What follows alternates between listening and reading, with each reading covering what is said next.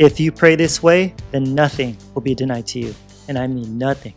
But before I share this with you, here's how prayer is typically understood prayer to a lot of people is talking to God, Jesus, Allah, universe, whatever you want to call them, or it, and asking for something like a petition, a request.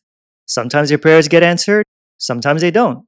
Or to use religious lingo, maybe it's God's will, maybe it's not God's will. Whatever happens, happens. It's quote unquote meant to be. You heard this before? But if we're going to be completely honest about what we see going on in the world, so you're telling me that God will answer your prayer for a parking space at the mall, but won't heal your sick child? Or God will provide a brand new sports car for some spoiled teenager, but won't provide for a struggling parent in need? Sometimes for years. Really? Is God cruel or just random? Or maybe we've misunderstood God and prayer altogether. So today I want to clear things up for you and give a different perspective that'll help you get better results from now on, based on the teachings of Neville Goddard. All right, so how does prayer really work then? Simple. Check out this verse from the Bible. It says, Whatever you ask for in prayer, believe you have received it and it'll be yours. Now, it doesn't say ask only if it's good for you or believe and whatever happens, happens. Nuh uh. What does it say? Whatever you ask for in prayer, believe what? That you've received it. That you've received it. Not tomorrow, not even later today, but now. Or as Neville puts it, you assume the feeling of the wish fulfilled. The wish fulfilled. Already done. In other words, you would feel what it would be like if you already had what you want. That's receiving it. There's no begging involved. There's no shedding any tears to try to get God's attention. None of that. But then how do you know if God hears you? Easy.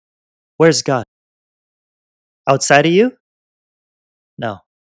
Remember, you're one with God.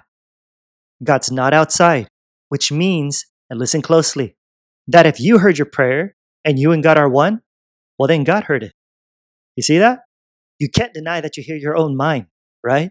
You hear your own inner conversations, your own inner speech. Well, if God is in you and you and God are one, then you can be certain that God heard you. Straight up. You ask, but what about God's will? Look, the moment you say God's will or His will, you see what you're doing? You're divorcing yourself from God. But again, you're one. Plus, if you keep asking, is it God's will? Is it God's will? Is it God's will? Dude, You'll be waiting forever. Is it God's will for you to pay your rent? Is it God's will for you to go on vacation?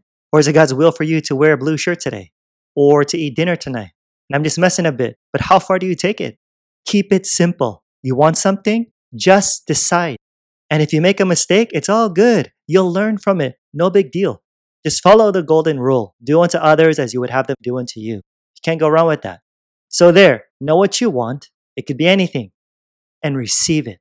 Just imagine what would it be like if it were true that you're now the person you want to be, that you now have whatever it is you want to have. What would you think and say and do? And feel its reality, that it's already yours, that it's already done, and remain faithful to that assumption. As for the how, don't worry about it.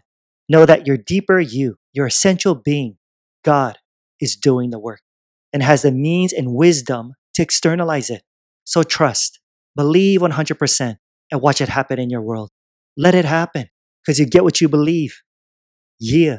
All right, if you appreciate this video, hit that like and subscribe button and that bell to help support my channel. And if you're ready to live the life you really want, then yo, click the link below to learn more about Law of Assumption Mastery, how to manifest anything the Neville Goddard way. Like I always say, more's coming. Till next time, I'm out. Peace.